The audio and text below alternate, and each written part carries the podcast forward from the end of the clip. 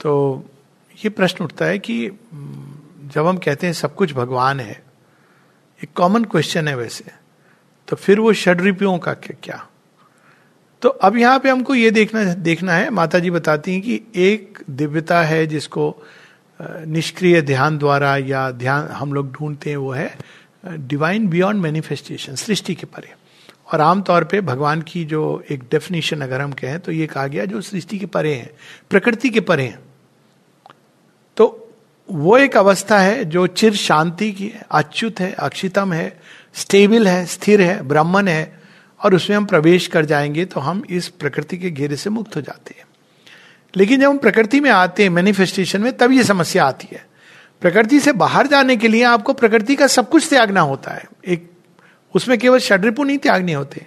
Mind की opinions view point sectarian biases cult thing बाह्य पूजा प्रैक्टिस जो एक समय ज़रूरी होती हैं, अंत में अगर आपको केवल भगवान को अंदर पाना है तो आप ये सबसे बढ़ते हुए इवन फॉर्म जो लास्ट में आता है, क्योंकि आप फॉर्मलेस एसेंस की तरफ़ जा रहे हैं।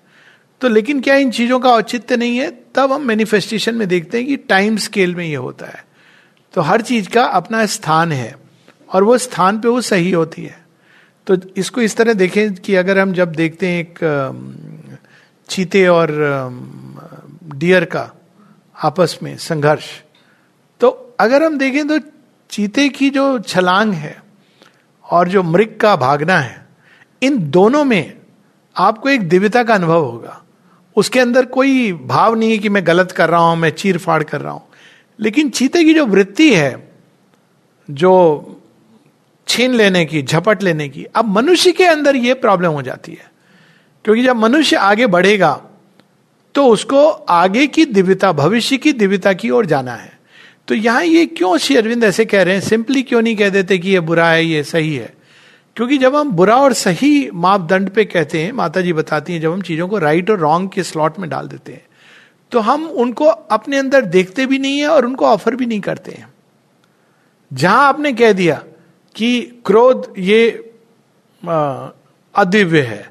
अब प्रैक्टिकली ये डिस्टिंक्शन ज़रूरी है, लेकिन जब हम ऐसे करने की ये गलत है तो हम क्या करते हैं? अपने क्रोध को सप्रेस करते हैं। बहुत सारे लोग हैं माता जी श्री अरविंद को पढ़ते हैं, और वो इमीडिएटली कि अब मुझे ये चीज़ें आज हमने पढ़ लिया, कल से मेरे अंदर नहीं है।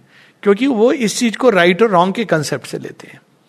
लेकिन इसकी जगह राइट और रॉन्ग एक बड़ा आर्बिट्ररी कंसेप्ट होता है। वो भी चेंज होता है। आप एक टाइम आता है जब सर्वव्यापी भगवान के दर्शन होते हैं। लेकिन एक समय पर यह आवश्यक होता है। आप शेरविंद हमको उच्चतम अवस्था की बात कर रहे हैं कि जब हम इस तरह से देखते हैं तो जो हमको त्यागना है it is divine in the passing इस तरह से अरविंद बताते हैं। अब उसका औचित्य नहीं है, क्योंकि युग धर्म, काल धर्म राम दिव्य हैं, इसको एक थोड़े डिफरेंट उदाहरण से हम ले लें। या नरसिंह अवतार, वो भी अवतार हैं, भगवान है। वर्णन पढ़िए उनका। मतलब देवता भी काम गए थे उनको देख करके। अब सोचिए वो चीर फाड़ रहे हैं और जब उनको क्रोध की अग्नि में जल रहे हैं तो इवन कुछ समय के लिए प्रहलाद भी घबरा जाता है। ये एक रूप है। फिर राम का रूप आता है, बड़े सौम्य है लेकिन स्ट्रांग है। फिर जब श्री कृष्ण का रूप आता है तो एक अलग मधुर रूप है लेकिन साथ में काली का भी संघारक रूप है। फिर आता है बुद्ध का रूप, एकदम शांत। श्री अरविंद रूपांतरण की बात। तो ये सब स्टेजेस है दिव्यता की। तो इस प्रकार से हमको जीवन को देखना है कि it is on an axis of time that the divinity divine expression of yesterday कई ऐसी चीज़ें थी जो एक समय दिव्य मानी जाती थी। आप मल्ल युद्ध होता था, अब ये तो कृष्ण भागवत में आती है। हम ग्लेडिएटर्स की बात करते हैं। भागवत में जब चानूड मुस्तिक के साथ कृष्ण बलराम का युद्ध होता है तो उस युद्ध नहीं होता है सॉरी रेसलिंग होती है, कुश्ती होती है। उस कुश्ती में वो दोनों मार दिए जाते हैं। आज हम इसको नहीं कर सकते हैं कि रेसलिंग में फाइट टू किल लेकिन उस समय उसके अंदर एक दिव्यता का प्रकटन है। चानूड मुस्टिक जो है, वो एक नंबर के बदमाश हैं, वो आज के माफिया डॉन है, जिनके दम पर वो, और श्री कृष्ण उस समय, कृष्ण बलराम मल्ल युद्ध के समय उनको मार डालते हैं। They is an expression of divinity पर अब हम उससे आगे जा रहे हैं। तो इस तरह से हमको देखना on an axis of time तो काम, क्रोध, मोह, मद, मत्सर इत्यादि षडरिपु हैं, पर instead of looking upon them as ओ ये तो बड़ा ईविल है, उसको देखना है कि वो एक गति थी, जिसको अब हमें त्यागना है। तो उसमें एक जेंटलनेस है एक सॉफ्टनेस है एक एक जिसको वर्ड है फिनिश ये चीज़ मुझे शेयरन की बड़ी अच्छी लगती है। कि वो एक सर्जरी जो करती है ना वो सर्ज सर्जिकल स्कैल्पिल से करते हैं। और हम लोग बुचर नाइफ से करने की चेष्टा करते हैं। वो नहीं करना सर्जिकल उसमें से ये हटाना है।